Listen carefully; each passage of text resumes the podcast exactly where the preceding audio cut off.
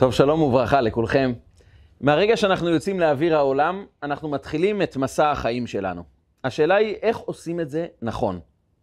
מהרגע שאנחנו יוצאים לאוויר העולם, אנחנו בעצם נדרשים להתמודד עם אתגרים. במהלך החיים שלנו יש לנו המון התמודדויות, המון דברים שאנחנו צריכים לעמוד בהם, לפתור בעיות, ובעיקר לעמוד ביעדים שאנחנו צריכים להשיג אותם. ילד קטן כבר בגיל שנה, שהוא קצת מתחיל ללכת, מיד הוא מזהה משהו, מרכיב מאוד מרכזי בחיים שלו מכאן ואילך. אם הוא עומד ביעד שהסביבה מצפה ממנו, הוא יקבל מחיאות כפיים, הערכה, חיוכים, וכבר מגיל מאוד קטן הוא מבין, הנה, הלכתי, אנשים שמחו, קיבלתי אהבה, קיבלתי חיבוקים, והוא רק ישאל את עצמו, מה אני עוד צריך לעשות כדי שהעולם יאהב אותי? זה ממשיך בלימודים, במבחנים, מבקשים ממנו להתנהג יפה, להוציא ציונים טובים, ללמוד כמו שצריך, ולאט לאט הוא למד בחיים שלו שככל שהוא יעמוד ביעדים, העולם יחייך אליו, הוא יהיה אדם מצליח, ולכאורה זה דבר מאוד טוב. אנחנו לא אמורים להישאר במקום. אנחנו אמורים כל הזמן לצמוח, להתקדם, לגדול, להתפתח. גם פרשת השבוע שלנו, היא נקראת פרשת לך לך. הקדוש ברוך הוא פונה לאברהם אבינו בגיל 75, אחרי שאברהם אבינו הוא אדם שעמד בניסיונות מאוד קשים על האמונה בקדוש ברוך הוא, הוא הכיר את בוראו בגיל שלוש, הוא פיתח את האמונה, הוא לימד את האמונה, הוא סחף המונים אחריו. הוא התנגש עם נמרוד, המלך של אותה תקופה, והוא נזרק לכבשן האש עבור האמונה שלו. והעולם כולו ראה איך הוא ניצל מכבשן האש, והוא הפך להיות אחד המורים הגדולים של אותה תקופה. ובגיל 75, אחרי שיש לו אלפי תלמידים, הוא מלמד את העולם כולו מהי אמונה, מהי התנהגות ראויה, מהם החיים, מה זה העולם שבו אנחנו חיים. הקדוש ברוך הוא אומר לו בגיל 75, לך לך מארצך, ממולדתך ומבית אביך, אל הארץ אשר הרקע. עכשיו אתה מתחיל את מסע החיים שלך. לא שמה שהיה עד עכשיו לא בסדר, אבל אתה כל הזמן צריך להיות לך לך. אף פעם לא לעצור במקום.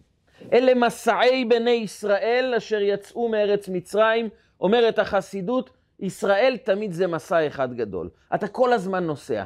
היה טוב אתמול, היום צריכים לצאת למסע חדש.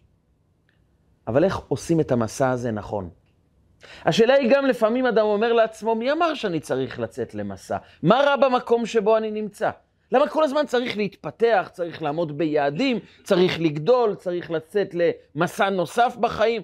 מה רע אם נשאר במקום? מה לא טוב? הרי כתוב אפילו במשנה, איזה הוא עשיר? השמח בחלקו. אני שמח במה שהשגתי עד היום. בוא נישאר, שלא יהיה יותר גרוע. מה שהשגנו, ברוך השם. למה צריכים כל הזמן להיות במסע? למה צריכים כל הזמן להתקדם? אז מה נכון יותר? לך לך, כל הזמן תתקדם, תצמח, תתפתח, תגדל, או לעתים אדם צריך לומר, לא, נשאר במקום, איזה הוא עשיר, השמח בחלקו, טוב מאוד במקום שבו אני נמצא. הסיפור המוכר הוא על אותו איש עסקים שכל היום מהבוקר עד הלילה היה עסוק בעסקים, סגירת חוזים, כל הזמן היה צריך לפתור בעיות, להשיג עוד כספים, והוא היה כל כך מוטרד, כל כך שקוע בדאגות, לחצים וחתימות, שהוא החליט יום אחד, הוא שם את הטלפון שלו בבית והולך לחוף הים קצת להירגע. הוא מגיע לחוף הים והוא נדהם, הוא רואה דייג, דג דגים, אין לו לחץ בחיים, אין לו דאגות, אין לו אחריות על שום דבר, דג דגים. הוא ניגש אליו בכעס ואומר לו, תגיד, מה אתה עושה עם החיים שלך? הוא אומר, מה זה מה אני עושה? אתה לא רואה? אני דג דגים. הוא אומר לו, ומה עם אה, התפתחות, התקדמות, יעדים, להשיג עוד דברים? מה, אתה יושב דג דגים, לא עושה כלום? הוא אומר לו, כן, מה אתה רוצה שאני אעשה? הוא אומר, מה זה מה אני רוצה שתעשה? לך, תתפתח! הוא אומר לו, איך אני אתפתח? אני דג דגים. הוא אומר לו, מה זאת אומרת? לך, תיקח ספינה קטנה, תיקח רשת, לך ללב ים, תיקח המון דגים, תהיה ספק של דגים לכמה דוכנים בשוק, תתחיל להתפתח, תאסוף כסף, יהיה לך יותר כסף, תתפתח יותר בעבודה הזו של דייג, תיקח עובדים איתך, תתפתח. הוא אומר לו, ומה אני אשיג אם אני אתפתח? הוא אומר לו, מה זה מה תשיג? יהיה לך הרבה יותר כסף. הוא אומר לו, ומה אני אעשה עם יותר כסף? הוא אומר, אם יהיה לך יותר כסף, תיקח כבר אונייה גדולה, ויהיה לך המון עובדים, ותיקח המוני דגים, ואתה תהיה ספק האזורי של הדגים, יהיה על שמך חנויות של דגים. מסתכל עליו הדייג ואומר, ולמה אני צריך שיהיו חנויות על שמי של דגים? למה אני צריך כל כך הרבה דגים? אומר, כי אז אתה תהיה עם המון המון כסף. הוא אומר, אבל אני לא מבין, מה אני אעשה עם המון כסף? הוא אומר, מה זאת אומרת? אז, אז אתה תהיה אדם רגוע, תוכל לשבת על כיסא נוח, לדוג דגים בשקט. הוא אומר לו, אבל זה מה שאני כבר עושה עכשיו. לפעמים אדם כל הזמן רוצה להתפתח, ולפעמים אדם עוצר את עצמו ואומר, אבל מי אמר שצריך להתפתח? אולי צריך להישאר במקום, אולי דווקא העשיר זה השמח בחלקו. אז מה נכון ביהדות? איזה הוא עשיר השמח בחלקו? הולך לך מארצך ממולדתך ומבית אביך אל הארץ אשר הרקע. אל תפסיק לנסוע, אל תפסיק לצמוח, אל תפסיק לגדול, תמיד תעלה. או עשיר השמח בחלקו, מה היהדות רוצה מאיתנו? ואם כבר יצאנו למסע, איך יוצאים נכון למסע החיים? כי גם אם המסע הוא נכון, אנחנו חייבים לבדוק שאנחנו יוצאים אליו כמו שצריך, שאנחנו מגיעים באמת מוכנים. אבל כדי להבין את זה, נשאל עוד שאלה שנוגעת בפרשה הזו, של לך לך מארצך, ממולדתך ומבית אביך. הקדוש ברוך הוא, כך אומרת המשנה, ניסה את אברהם אבינו בעשרה ניסיונות. עשרה ניסיונות נתנסה אברהם אבינו. מה הראשון? פרשת השבוע. הקדוש ברוך הוא פונה אליו ואומר לו, לך לך מארצך, ממולדתך ומבית אביך, תעזוב את בית אבא, תעזוב את המקום שבו גדלת, ולך לך אל הארץ אשר הרקע. תלך לארץ שאני אראה לך, אני לא אומר לך מהי, אני רק מבקש ממך שתצא לדרך.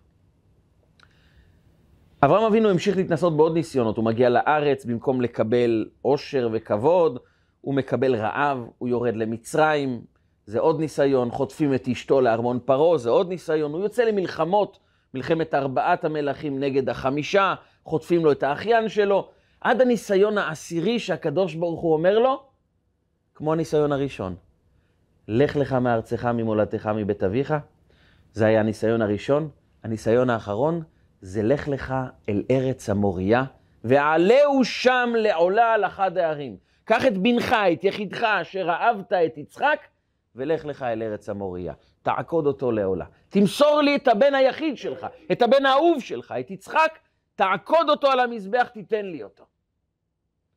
ואומר המדרש, הניסיון הראשון והניסיון האחרון היו שניהם, לך לך. ואיני יודע איזה מהן חביב. מה היה הניסיון הגדול יותר, החביב ביותר לפני הקדוש ברוך הוא? ואדם עומד ותוהה, מה זאת אומרת? בניסיון הראשון, מה ביקשו ממנו? זה ניסיון לא קל, לעזוב את המדינה שבה גדלת, לעזוב את בית אביך, ללכת אל ארץ אחרת.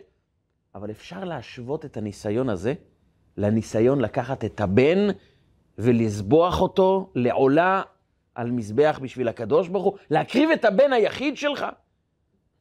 זה בר השוואה לניסיון לעזוב את המדינה וללכת לגור במקום אחר, איך בכלל שואלים את השאלה, איני יודע איזה מהן חביב? אמר רבי לוי, שתי ניסיונות היה לאברהם אבינו, הראשון בלך לך והאחרון בלך לך, ואיני יודע איזה חביב. הוא בסוף מגיע למסקנה שעקדת יצחק זה הרבה יותר גבוה. אבל מה הייתה השאלה מלכתחילה? זה בסך הכל לעבור דירה. נכון שזה לא קל, אבל זה לא משתווה לניסיון של לתת את הבן שלך היחיד לקדוש ברוך הוא, אבל יותר מזה. איפה היה פה ניסיון בלעזוב את מולדתו וללכת לארץ אחרת? הרי הקדוש ברוך הוא אומר לאברהם את הדברים הבאים, אחרי שאתה עוזב את ארצך, מולדתך, את בית אביך, אל הארץ אשר הרקע, הוא מקבל גם רשימה של הבטחות. ואברכך, ואגדל לשמך, ואהיה ברכה. הוא אומר, אם אתה עוזב את המקום שלך, אני מבטיח לך קודם כל המון כסף. אני מבטיח לך גם עוד דבר. אתה בגיל 75 ללא ילדים. אני מבטיח לך שיהיו לך ילדים. אתה תהיה גם אדם מפורסם, כולם יכירו אותך. אתה תיקרא אברהם מלשון אב המון גויים, זה מה שהיית עד עכשיו, עכשיו אתה תתפתח עוד יותר, אתה תהיה מבשר הבשורה של הקדושה לעולם כולו. אברהם בגימטריה 248 רמח. רמח איברים, 248 איברים, אני מבטיח לך גם בריאות מלאה בכל האיברים שלך. אתה תהיה בריא, אתה תזכה לאריכות ימים. יהיה לך ילדים, יהיה לך כסף, אתה תהיה מפורסם, אתה תהיה בעל השפעה על כל העולם כולו. ועוד דבר לסיום. עד עכשיו אני הייתי מברך אנשים, בירכתי את אדם הראשון, את נוח, אותך, מעכשיו והיה ברכה. מפתח הברכות נתון לך. מי שאתה מברך, יבורך. וזה ניסיון מאוד גדול לעזוב את המקום שלו וללכת לכל החבילה העסקית הזו שהוא מקבל מהקדוש ברוך הוא. איפה בדיוק הניסיון? אברהם אבינו הרי במקום שבו הוא נמצא הוא סובל כעת, יש עובדי עבודה זרה, נלחמים בו, אין לו ילדים, ובורא עולם בכבודו ובעצמו אומר לו, תעזוב את המקום הזה, אתה תקבל משכורת גבוהה, יהיה לך המון כסף, המון כבוד, ילדים, אתה תתפתח כמו שצריך, אני דואג לך לכל מה שאתה צריך. אם רק עובד פשוט במפעל בארץ מקבל זימון ממיליארדר גדול בארצות הברית, בוא למיאמי, אני בונה לך מפעל, אני אקדם אותך עסקית, אתה תהיה בעל השפעה בכל ארצות הברית, אתה מקבל 10 מיליון דולר ואתה מקבל גם 50 אלף דולר משכורת חודשית, מה שאתה מבקש אנחנו ממלאים. ואתה תהיה בקשרים עם הבית הלבן, כל מה שאתה מבקש, אמריקה לרשותך. יש אדם שיגיד, לא, זה ניסיון מדי גדול, מדי כבד עליי, לא, אני מעדיף להישאר עובד במפעל, במקום שבו אני גר. האדם כנראה שהיה מזנק על ההצעה הזו. באים חכמינו ואומרים, זה ניסיון גדול כמו ניסיון עקדת יצחק. אבל איפה הניסיון?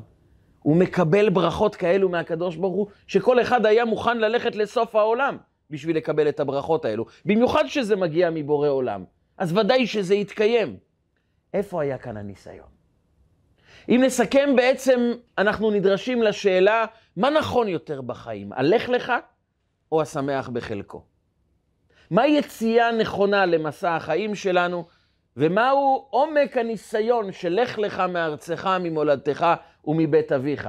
הוא לא מקבל שום ניסיון, הוא מקבל פה רק שדרוג המעמד, שדרוג המצב המשפחתי שלו, העסקי שלו, הכלכלי שלו. איפה יש פה ניסיון? כדי להבין את כל התהליך שמתרחש ב"לך לך מארצך, ממולדתך ומבית אביך", אנחנו נדרשים לשאלה היותר עמוקה בקשר שבינינו לבין בורא עולם. מהי הגדרתו של הקשר בין העם היהודי לקדוש ברוך הוא? כשאנחנו מסתכלים בתורה אנחנו רואים דבר והיפוכו. מצד אחד הקדוש ברוך הוא מכריז, בנים אתם להשם אלוקיכם, אתם הבנים שלי. מצד שני הקדוש ברוך הוא אומר, כי לי בני ישראל עבדים, עבדיי הם. אתם עבדים שלי. רגע, אנחנו עבדים או בנים? זה שני מסלולים שונים של קשר. עבד נמצא פה רק בשביל מטרה אחת, כדי לשרת את האדון. גם אם הוא נחמד וגם אם אוהבים אותו, הוא נמצא פה כל עוד הוא מספק את הסחורה. אם הוא מפסיק לעבוד, הוא יוצא החוצה. אין לנו קשרים עם עבדים שלא עובדים. עבד בא לעבוד וזה שמו וזה תפקידו, זה המהות שלו. בן, גם אם הוא לא ממלא אחרי ההוראות שלנו, גם אם היינו מצפים ממנו למשהו אחר, אנחנו אוהבים אותו באהבה שאינה תלויה בדבר. אתה בן שלי, אתה חלק ממני, אתה הילד שלי, אני אוהב אותך. אתה חלק ממני, אתה חלק מהמשפחה, אתה הזהות שלי. האהבה לא תלויה במה אתה עושה או במה אתה לא עושה. האהבה היא בלתי מותנית, אתה חלק מאיתנו, אתה הבן האהוב. אז מה אנחנו באמת? אנחנו בנים להשם או עבדים להשם? הקדוש ברוך הוא אומר את שתיהם. וגם אנחנו בתפילות, איך קוראים לקדוש ברוך הוא? אבינו, מלכנו. אנחנו אומרים, אם כבנים, אם כעבדים, אז אנחנו בנים או עבדים. אין את שניהם ביחד. מה זה אומר להיות גם בנים וגם עבדים? והחסידות מסבירה שבעצם יש שני רבדים, ששניהם נכונים בתוכנו. יש את הרובד המעשי ויש את הרובד הפנימי. ברובד המעשי, כל אדם הוא נחשב לעבד במובן מסוים. מדוע? כי אדם יוצא לאוויר העולם והוא שואל את עצמו, מי אני? מה אני שווה? מה הערך שלי? למה אני נחוץ פה בעולם בעצם? ואז הוא יוצא לעבוד והוא מעוניין להיות משמעותי, הוא מעוניין שיהיו לו חברים, הוא מעוניין להצליח בעבודה, הוא מעוניין להצליח בעסקים, הוא מעוניין להצליח בפרויקטים שלו, הוא מעוניין שאנשים יאהבו אותו, ולכן הוא יוצא לעבודה והוא מעוניין להשיג יעדים, ואכפת לו מה הסביבה חושבת עליו. ונניח אדם שחי רק ברובד הפשוט, הרובד המעשי של החיים. הוא פשוט יוצא לעולם ורוצה שאנשים יאהבו אותו, שאנשים יעריכו אותו, שאנשים יכבדו אותו. הוא מבין שזה לא ייפול מהירח, אז הוא מנסה להיות משמעותי, הוא מנסה לעשות כמה שיותר דברים כדי שיהיה לו ערך, שיהיה לו מעמד חברתי כמו שצריך, שהוא יהיה בעל השפעה. הוא מנסה למצוא את המשבצת שבה אנשים יגידו, טוב שאתה פה. מה קורה אם הוא לא מצליח? מה קורה לאדם שמנסה להקים עסק, מנסה להקים איזה ארגון, מנסה להשיג איזה יעד בחיים שלו, וזה לא הלך, הכל התרסק. הוא חוזר הביתה, מה הוא אומר לעצמו? אדם שקיבל מכתב פיטורין, הוא חוזר הביתה, חוץ מהעובדה שכעת אין לו משכורת, מה הוא חושב על עצמו? וכאן נכנסות מחשבות לאדם, הוא אומר, אף אחד לא צריך אותי, מה אני שווה? כל דבר שאני נוגע בו מתמוטט. ובדרך כלל אדם כזה גם ישיג חברים או בני משפחה שידאגו לתחזק גם את ה... למה לא עשית מה שאמרנו לך? למה אתה לא מקשיב? למה אתה לא מתפתח? למה אתה לא עושה יותר טוב? הוא מקבל את כל הנשמות הטובות שדואגים לתחזק לו את המעמד האישי בעיני עצמו שהוא הולך לרכוש כעת. אני לא מוצלח, אני לא שווה. הנה, לא עמדתי בזה. מה יכול להיות שווה באדם שמנסה לעשות דברים וזה לא הולך לו? וגם את הקצת שהוא מנסה לעשות, גם זה מתמוטט לו. היה אדם שהחליט להקים חנות למכשירי חשמל. הוא עבד, השיג הלוואות, שיפץ את החנות, קנה את המוצרים, פרסם, שם בלונים ביום הראשון כדי שכמה שיותר אנשים יבואו לקנות. והוא מאוד מאוד מתרגש, ואשתו אומרת לו, אל תדאג, יהיה בסדר גמור. הלך ליום העבודה הראשון, חוזר הביתה מצוברח כולו. אשתו שואלת אותו, מה היה? אומר על הפנים, שום דבר לא הסתדר. אומרת לו, מה? מה, לא קנו? אומר, לא קנו, אף אחד לא נכנס. כלום. הייתי בחנות ריקה כל היום, אחד לא נכנס לקנות משהו. אומרת לו, אל תדאג, מחר יהיה יותר טוב. הוא חוזר למחרת, שואלת אותו, איך היה היום? אומר, היום היה טיפה יותר טוב. אדם אחד בא לקנות מוצר חשמלי קטן. אומרת לו, אתה רואה? ועם הזמן זה ילך וישתפר, יהיה יותר טוב. ביום השלישי הוא חוזר יותר עצוב מהיום הראשון. היא אומרת לו, למה אתה כל כך עצוב? הוא אומר, כי היום היה יותר גרוע מהיום הראשון. אומרת לו, איך יכול להיות יותר גרוע מהיום הראשון? ביום הראשון אף אחד לא נכנס. אומר, לא, היום, הזה שקנה אתמול בא להחזיר את המוצר. אדם לפעמים מנסה, פועל, משתדל, מוציא את כל הכוחות שלו, ושום דבר לא מסתדר. הוא חוזר הביתה, איך הוא יעריך את עצמו? למה שיעריך את עצמו? למה שהוא ירגיש שווה? התשובה היא, הוא חי לא נכון. הוא חי רק ברובד המעשי, ברובד של עבד. אז הוא עבד. כי מהותו של עבד שהוא לא מנהל את החיים שלו. אחרים מנהלים את החיים עבורו. עבד ביהדות, אגב, זה מקצוע די מבוקש. עבד מרוויח מהאדון שלו תנאים של האדון, ככה זה על פי היהדות. אם האדון מיליארדר, העבד מקבל תנאי, תנאי חיים של מיליארדר. זה כולל מיטה, זה כולל רכב צמוד, זה כולל טיסות במחלקה שהאדון טס. הוא חייב לקבל את תנאי החיים של האדון. אבל הוא עבד, כי מישהו מחליט עבורו, הוא לא מחליט על החיים שלו. הוא מנוהל בידי אחרים, במקום לנהל את החיים שלו. זה מהותו של עבד. ואדם שחי בעולם רק ברובד המעשי, הוא חי בעבדות. כי הוא תלוי כל הזמן במה העולם יאמר. ואם הוא הצליח, הוא הופך להיות בעל גאווה גדול. הנה, הצלחתי, עקפתי את כולם, תראו כמה כסף יש לי. ביום שהוא מפסיד, הוא מאבד את טעם החיים. כמה אנשים שהפסידו את כל כספם בקרנות השקעה שונים, הם גילו מיום למחרת שאין להם שקל, איבדו את חייהם. כי איבדו את הטעם לחיים. כי העולם החיצוני בעצם בונה את מי אנחנו, מה הערך שלנו בעיני עצמנו. ועל זה אומר הקדוש ברוך הוא, זו עבדות אמיתית. אתם לא עבדים אמיתיים. אתם עבדים שהם בעצם בנים. מה הכוונה? יש בכם גם רובד פנימי, וזה הסוד של הלך לך מארצך, ממולדתך ומבית אביך. בן הוא אהוב לא בגלל מה שהוא עושה, בגלל מי שהוא, בגלל המציאות שלו. אוהבים אותו איכשהו, הוא נולד במשפחה, הוא בן אהוב. אם רק המשפחה בריאה, אבא אוהב את הבן שלו. וכיוון שאתם בנים אתם להשם אלוקיכם, אתם חייבים לדעת, כדי להצליח להיות עבד, אבל לא עבד שהוא כפוף, הוא חסר משמעות, הוא חסר ערך. כדי להיות עבד שהוא גם בן, כדי שתוכלו להצליח בחיים שלכם בעולם הזה, אתם חייבים לצאת למשימת חיים שלכם. כי נכון, אתם גם עבדים, במובן שבאתם למלא שליחות כאן בעולם. יש לכם מה לתת, יש לכם משימות לביצוע, יש לכם תורה ללמוד ומצוות לקיים ומעשים טובים לעשות בעולם, אבל אתם חייבים לצאת מנקודת הנחה פנימית יותר. אתם בנים. אתם לא באים למצוא את הערך שלכם בחוץ, בדיוק להפך. אתם באים לגלות את הערך שכבר יש בכם בעולם שבחוץ. כי קודם כל אתה חייב לקום בבוקר ולהרגיש אהוב. ואם אתה קם בבוקר ולא מרגיש אהוב, התחלת מעבד בלי להיות בן, וזה לא יעבוד. זה לא יכול להצליח. זה גם לא נכון. אלו לא חיים נכונים.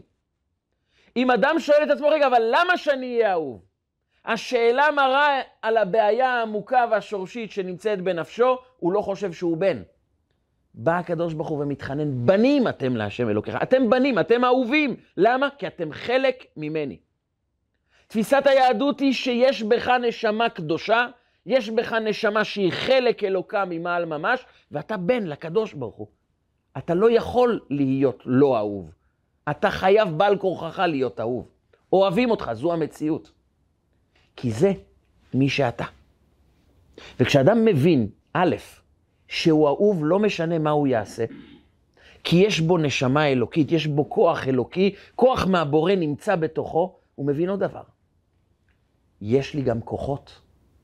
אם אני חלק מבורא עולם, יש לי את הכוחות של מי שברא את העולם. אני גם יכול לברוא משהו. אני רק צריך לחפש מה בדיוק אני אמור לעשות. אבל קודם כל אני חייב לדעת שאני אהוב כי יש בי נשמה, וזה אומר שיש בי גם כוחות. ואם יש בי כוחות, אני הולך לעולם כדי למלא את השליחות שלי, לא כדי למצוא את עצמי, כדי למצוא את הערך שלי, לא כדי שהעולם יבוא ויזין אותי בערך, בכבוד, במשמעות, בדיוק להפך. אני כבר חש בעל משמעות. ומתוך כך אני יוצא לפעול בעולם. במילים אחרות, ההבדל בין אדם שחי רק ברובד המעשי של החיים, לאדם שיוצא מנקודת הרובד הפנימי של בנים אתם להשם אלוקיכם, ההבדל הוא מאוד פשוט. האדם שחי רק ברובד המעשי, הוא מתחיל את החיים מנקודת אפס. אתה אפס. אתה רוצה להיות משהו? תתחיל לעבוד. לך תהיה משהו, תלמד משהו, תעשה משהו, תהיה משמעותי, תפעל, תיצור, תתפתח, אז אתה תהיה שווה משהו. איך שאתה זה כלום. האדם יוצא מנקודת הנחה, אני אפס, ואני מתחיל לגדול. וזו הטעות הגדולה. גם אם הוא יצליח, ההצלחה שלו לא תהיה מאוזנת. גם אם הוא יצליח, הוא ייתפס לתאוות, לגאווה, לרגשות לא מאוזנים, גם לפחדים. כי מה יהיה כשאני לא אצליח? מה יהיה אם אני אפסיד? כי במהותו הוא חש שנקודת ההתחלה שבו, נקודת המוצא, היא אפס.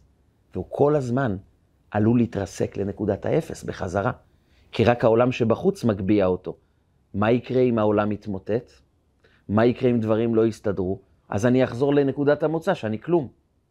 ביהדות זה לעולם לא יכול להתרחש. כשאתה יוצא, אתה, לנקודת, אתה על נקודת המאה. אתה מאה אחוז אהוב. מאה אחוז בנים אתם להשם אלוקיכם. ולכן אתה יוצא כי אתה מבין שאם אלוקים הטביע בתוכי נשמה אלוקית, ואני אמרתי את זה מיד בבוקר, נשמה שנתת בי טהורה היא. אתה בראתה, אתה יצרת, אתה נפחת בי. שמת את זה בפנים. הנשמת אותי עם הנשמה הזו. אז זה אומר שבוודאי יש לי כוחות. ואם לא הצלחתי, זה רק אומר דבר אחד, שאני צריך למצוא דרכים אחרות. כי את הערך שלי אני לא מאבד כתוצאה מהעשייה שלא הצליחה. זה בכלל לא שייך.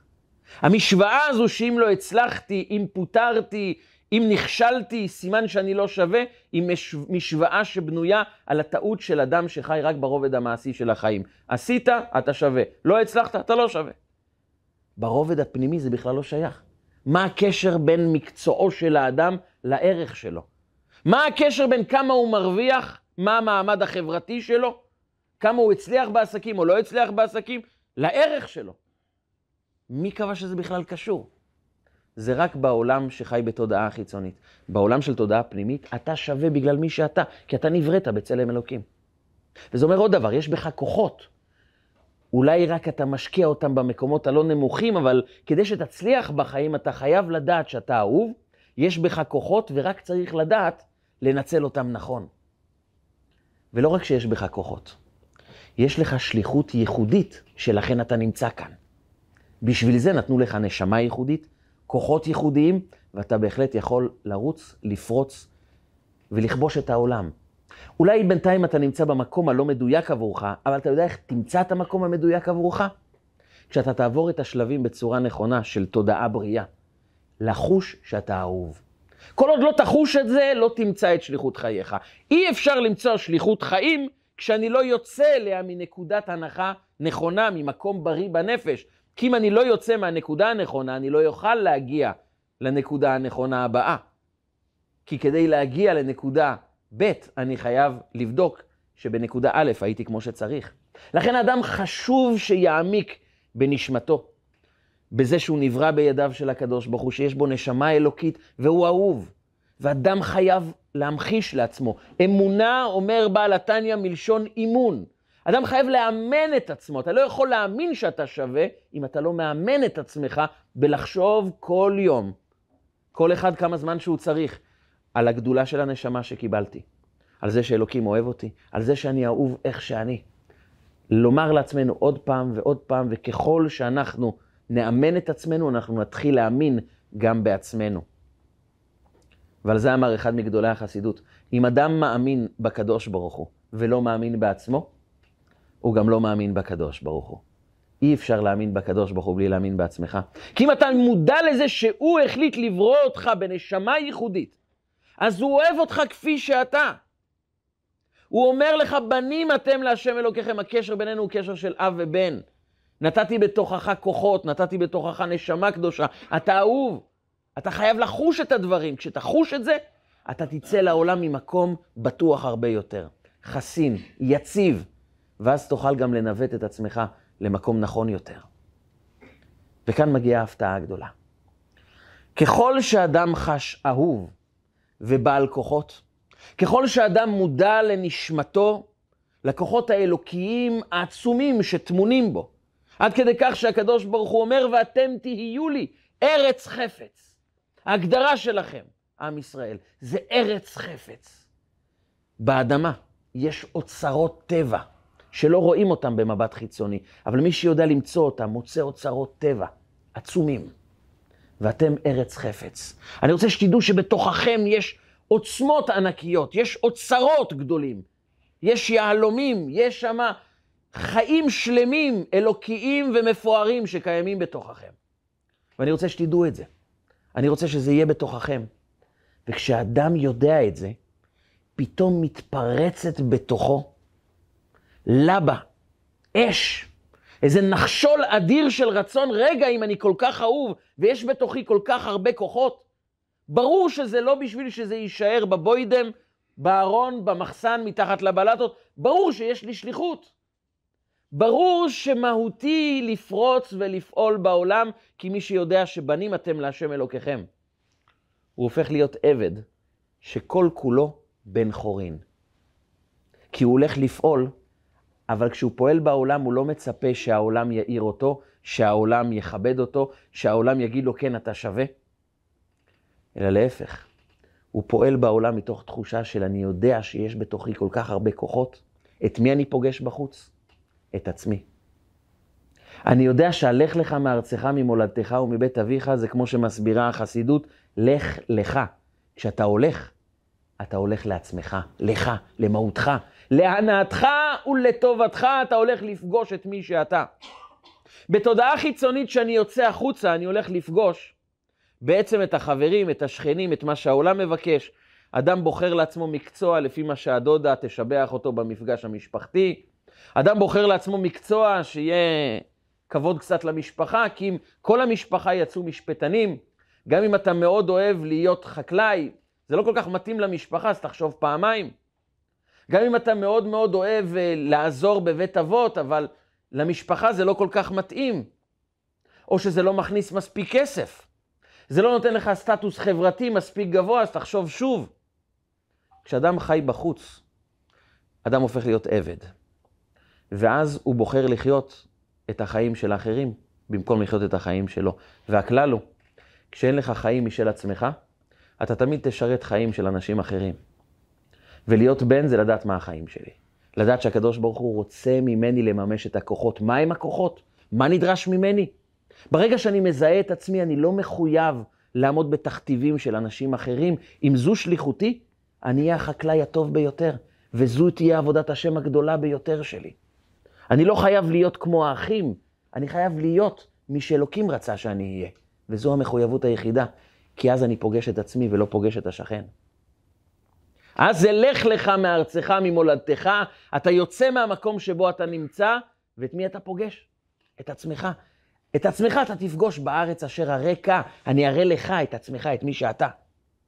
השאלה היא האם השיר השמח בחלקו זה לשמוח בחלקנו, או ללכת ולהתפתח, זה שאלה בעצם כאשר אדם מחפש את עצמו, איפה אני אהנה יותר. אבל אם אדם מזהה את כוחותיו, מזהה את נשמתו, ברגע שהוא רק מבין שזה חלקי, זה תפקידי, אלו הם הכוחות שבי, הוא מעוניין לפרוץ, הוא מעוניין לפתח את עצמו, הוא מעוניין להשפיע, הוא מעוניין להגיע להישגים הגדולים ביותר. כי הוא מבין שהם ישרתו, הם יגלו, הם יממשו את הכוחות שיש בו. והוא לא מחפש להצליח בחיים בשביל מה יאמרו אחרים, בשביל להעלות תמונה שכולם יגידו לו כל הכבוד, איזה יופי. הוא מחפש להסתכל אל עצמו ולומר, כן, מימשתי את כוחותיי. העשיר השמח בחלקו, כך הסביר הרבי מלובביץ' בשנת 1972, תשל"ב. הוא הסביר את זה ליצחק רבין. יצחק רבין נשלח בידי זלמן שזר לאחל יום הולדת שמח לרבי מלובביץ', והם התיישבו לשיחה, ושם יצחק רבין, זיכרונו לברכה, שאל את הרבי מלובביץ', העשיר השמח בחלקו זה לא קצת להיתקע במקום ולא להתפתח? זה מה שהיהדות דורשת, לא להתפתח. אמר לו הרבי מלובביץ', שים לב, התורה ביקשה, השיר השמח בחלקו. מה זה בחלקו? כל אדם קיבל תפקיד מיוחד. בתוך התפקיד אתה חייב להתפתח למקסימום האפשרי, אבל תזכור שאתה ממלא את חלקך ולא את החלק של השכן. לא את החלק שהדודה רוצה. אתה לא בא לממש חיים של אנשים אחרים, תזכור את חלקך. איזהו השיר השמח בחלקו? זה זה שלא עושה חשבון. אני חייב להתנהג כמוהו, אני חייב את אותם תנאי חיים כמו ההוא, אני חייב לעסוק באותו מקצוע כמו האנשים שגדלו איתי ביחד, כי פשוט לא נעים. תזכור את חלקך, ואז אתה עשיר. אבל בחלקך, תתפתח למקסימום האפשרי. לך לך מארצך, ממולדתך ומבית אביך.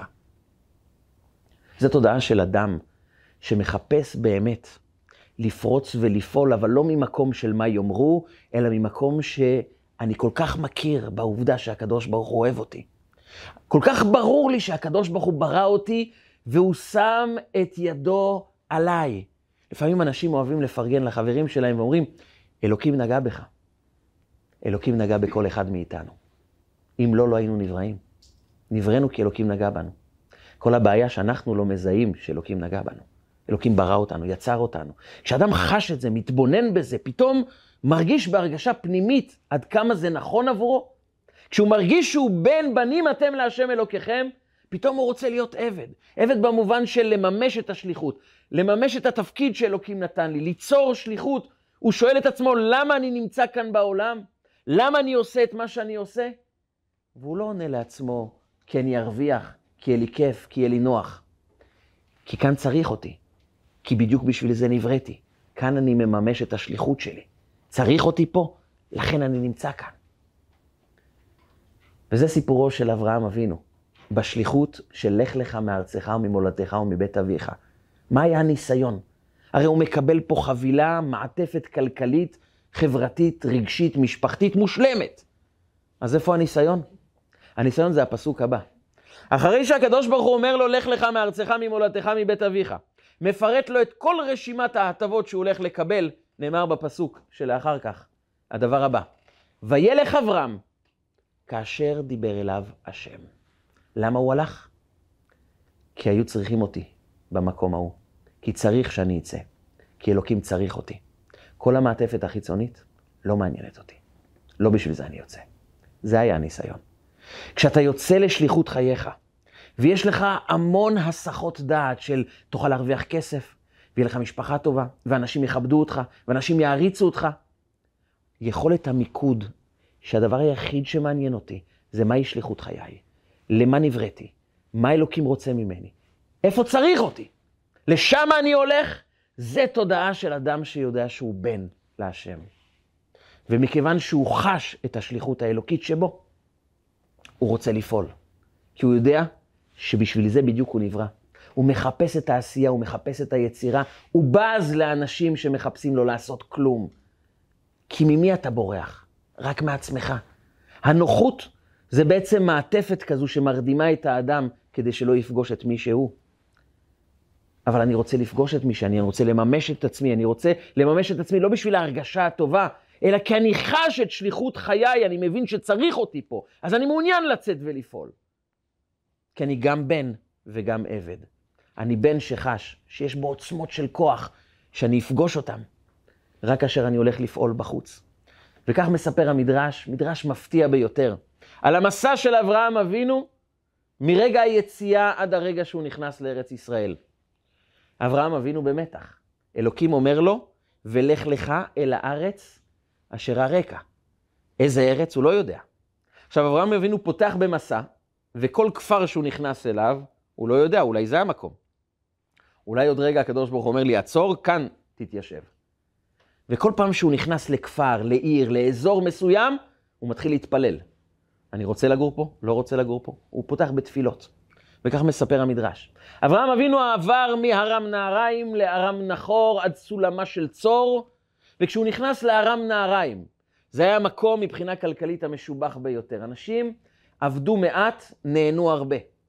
הוא נכנס לארם נהריים והוא ראה שאנשים שם כל היום אוכלים ושותים ופוחזים. אנשים, יש להם עיסוק אחד כל החיים, לאכול, לשתות, ליהנות. יש אנשים שעובדים בשבילם, יש להם המון כסף, האזור שבו הם גרים מספק להם מקסימום הנאות שהעולם הזה יכול לספק, וזה מה שהם עושים כל היום, אוכלים, שותים, נהנים.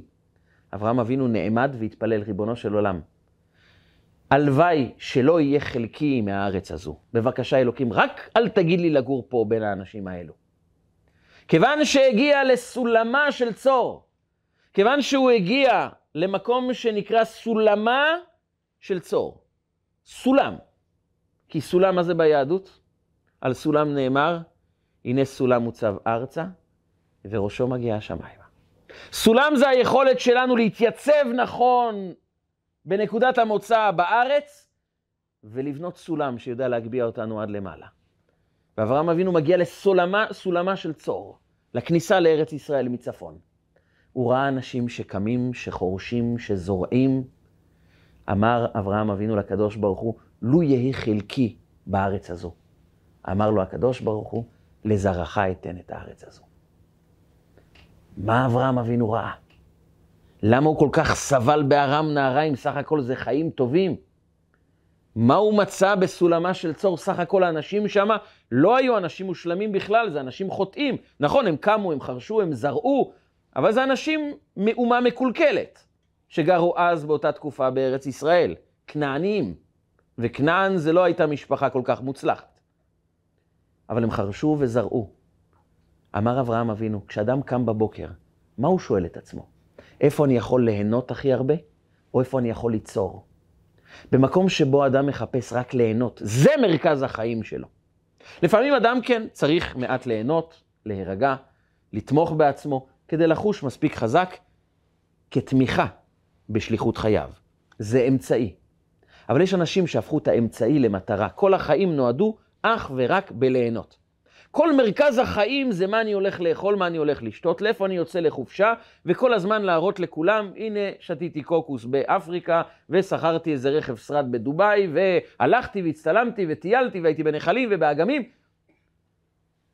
אמר אברהם אבינו, אם זה מרכז החיים, הלוואי ואני לא אחיה פה. כי זה אנשים שלא פגשו את עצמם. כי אדם שמחפש רק ליהנות, אם זה מרכז החיים שלו, שוב, לא כדי לתת לעצמו תמיכה ורוגע, אם זה מרכז החיים שלו, זה אדם שלא פגש את נשמתו. זה אדם שלא מאמין שיש לו שליחות.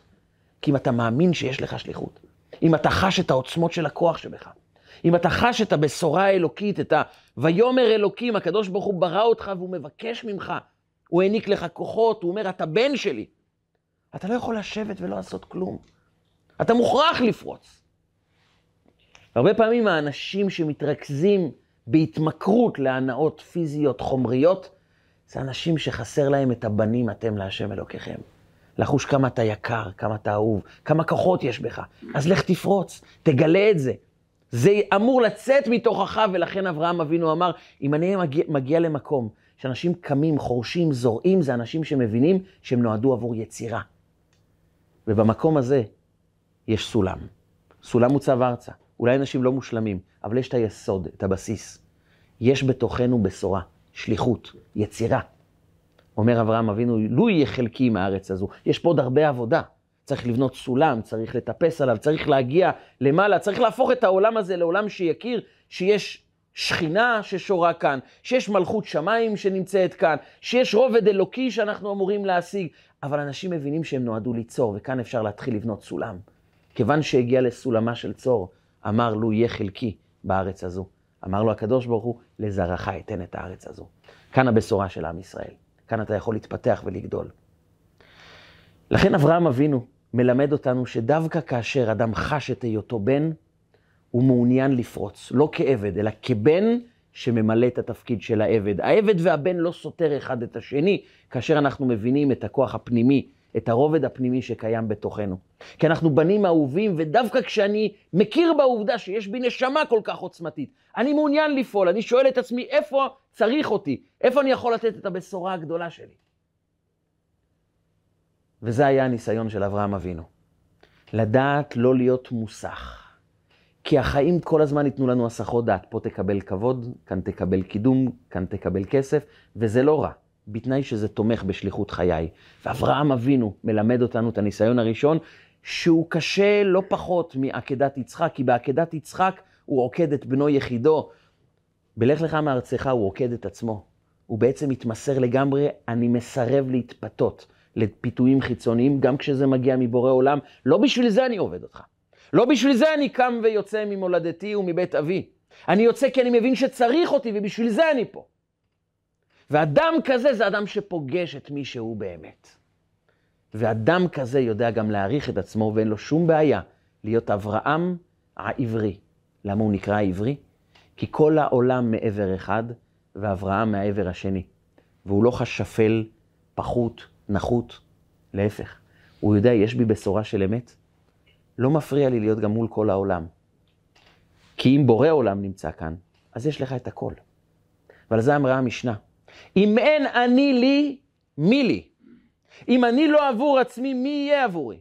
אם אתה מחפש שהעולם יגיד לך שאתה שווה, לפעמים אתה יכול לחכות הרבה זמן וזה לא יגיע. תהיה אתה בשביל עצמך. אתה תעריך את נשמתך. למה אתה זקוק שמישהו בחוץ יאמר לך את זה? למה אתה לא חש לבד שאתה בן לקדוש ברוך הוא? אולי צריך ללמוד את זה ממישהו, אולי צריך לקרוא בתורה, צריך להתבונן בזה. בסופו של יום אתה צריך להרגיש שאתה בן של הקדוש ברוך הוא. אם אתה לא תרגיש את זה, אל תחכה שאנשים ירגישו את זה עבורך. תחוש את זה בעצמך. כך אומרת החסידות, על צוהר תעשה לתיבה, קראנו שבוע שעבר על תיבת נוח. הקדוש ברוך הוא ביקש ממנו, תיצור בתיבה שלך צוהר. מה זה צוהר? שתי פירושים. פירוש אחד, תעשה חלון כדי שאור השמש תיכנס בתוך התיבה. פירוש שני, אבן טובה שמוציאה אור. אמרו בחסידות, זה שתי סוגי הכרה במי אנחנו. לפעמים אנחנו זקוקים שמישהו מבחוץ יאיר אותנו. זה צוהר מלשון חלון. אבל אתה יכול להתקדם ולהפוך להיות אבן טובה, שאתה בעצמך מאיר. אם אין אני לי, מי לי?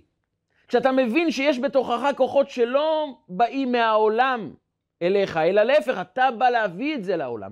אתה מרגיש את הערך שלך כתוצאה מזה שאתה בן לקדוש ברוך הוא. אתה עבור עצמך. אז אתה חי באמת כמו שצריך. אם אין אני לי, מי לי? אני חייב להיות עבור עצמי. להכיר את מי שאני. ואז מגיע השלב הבא. וכשאני לעצמי, מה אני? ואז אם אני מכיר את הכוחות האלו שיש בי, ואני נשאר לעצמי, אז מה אני? למה אני לא פורץ הלאה? איך אני לא מממש את שליחות חיי? הקוד הוא בעצם, אם אתה מכיר את עצמך, את מי שאתה באמת, אתה תשאף, אתה תשתוקק לצאת ולפעול בעולם, כי אתה לא בורח מעצמך, אתה נמצא בתוך חלקך. העשיר השמח בחלקו, הוא שמח בחלק השליחות שניתן לו, ללך לך מארצך, ממולדתך ומבית אביך. זה היה הניסיון של אברהם, לצאת בצורה מדויקת. בצורה מדויקת זה אני זוכר מי אני, ולכן אני רוצה למלא את השליחות. למה? כי אני נמצא איפה שצריך אותי. וכל ההטבות הן טובות כמעטפת, לא כעיקר בחיים. אז אף אחד לא יכול לשבור אותי. אז לעולם לא יקום אדם ויגיד, אתה לא שווה, אין לי שום בעיה גם אם העולם כולו יהיה נגדי, אני יודע שבסופו של דבר אני אשנה את העולם. ואברהם אבינו הפך להיות אב המון גויים, השפיע על כל העולם כולו. הוא היה מקור לברכה. כי את הערך הזה אף אחד לא יכול לשבור. הייתה משפחה באירופה, משפחה לא עשירה במיוחד, אבל התנהלו כלכלית בסדר גמור. מה שהילדים היו צריכים היו מקבלים, ובשעה טובה אחד הבנים התחתן. כמה ימים אחרי החתונה, האבא מתקשר לבן ואומר לו, אני רוצה לפגוש אותך כי יש לי מתנה עבורך, אני רוצה להעניק לך מתנה לנישואין. אומר לו, הבן אבא, אתה השקעת המון בחתונה, בכל המסביב. אומר לו, אבא, אני רוצה גם לתת לך מתנה. תפגוש אותי בכניסה לבנק בעוד שעתיים, זה בסדר? אומר לו, בסדר, אבא. הם נכנסים יחד לבנק, האבא לוקח מפתח ופותח כספת ומוציא שעון רולקס. אומר, בני, מתנה לחתונה. הבן מאוד שמח, שעון רולקס, מאוד טוב. אומר לו, אבא, אני רוצה שתמכור ותיקח את הכסף בשבילך. אז לך לחנויות, תקבל הצעת מחיר, אבל דבר אחד אני מבקש ממך. אסור לך למכור את השעון לפני שאתה מקבל את האישור שלי. שמעת? בסדר, אבא. שוב, אתה לא מוכר אותו עד שאתה מקבל אישור ממני. בסדר גמור, אבא. הוא הולך לחנות שעונים הראשונה, הוא פונה למוכר, אומר לו, יש לי שעון רולקס, היית רוצה לקנות? המוכר מסתכל, אומר, אני מוכן לתת לך 5,000 אירו. הבן שמח. 5,000 אירו זה מתנה נכבדה, יפה מאוד לחתונה. הוא מתקשר לאבא שלו, אבא, קיבלתי 5,000 אירו, מה אתה אומר, לקנות? הוא אומר לו שלא תעיז, תבוא הביתה. הוא מגיע הביתה, הוא אומר לאבא, אבא, לא למכור?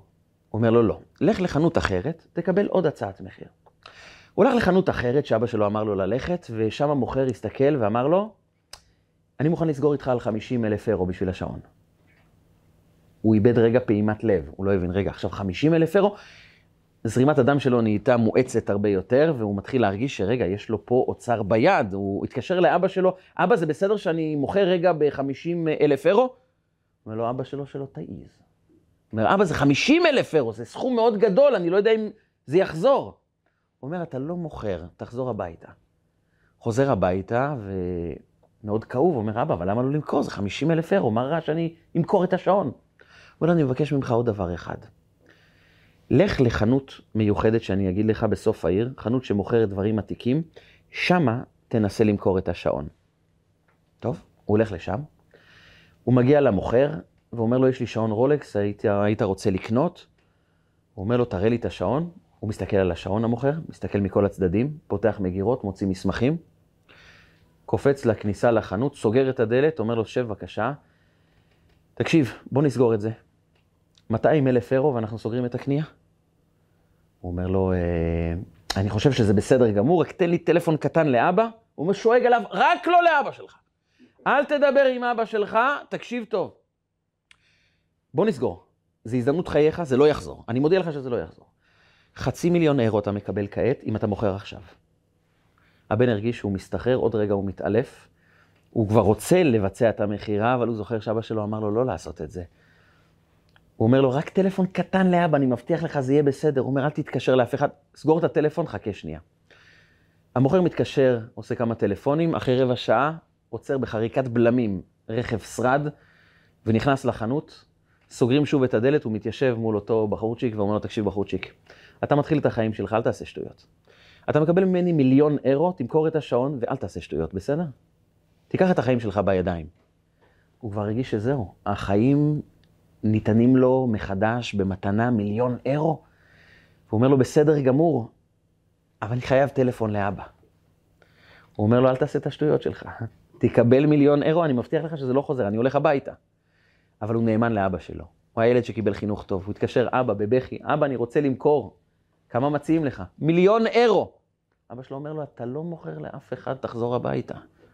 הבן חוזר הביתה בבכי, ממרר בבכי, אבא, למה אתה עושה לי את זה? אני יכול לקבל מיליון אירו, למה? אומר לו אבא שלו, תקשיב טוב, השעון הזה, רולקס, הוא שייך למשפחה מאוד מיוחדת. נתנו את הקוד המיוחד. יש רק חמש שעונים כאלו בכל העולם. כל שעון כזה, אצל מי שבאמת מבין, שווה 4 מיליון אירו. אני לא רוצה שתפסיד 3 מיליון אירו. אני אמכור לך אותו, ואני אתן לך את הכסף. אבל אני סובבתי אותך בכל החנויות רק בשביל סיבה אחת. חשוב לי שתדע דבר אחד. לפעמים אתה מגיע למקום שמחשיבים אותך מאוד קטן, שלא מתייחסים אליך, ואז אתה חושב, זה מה שאני שווה.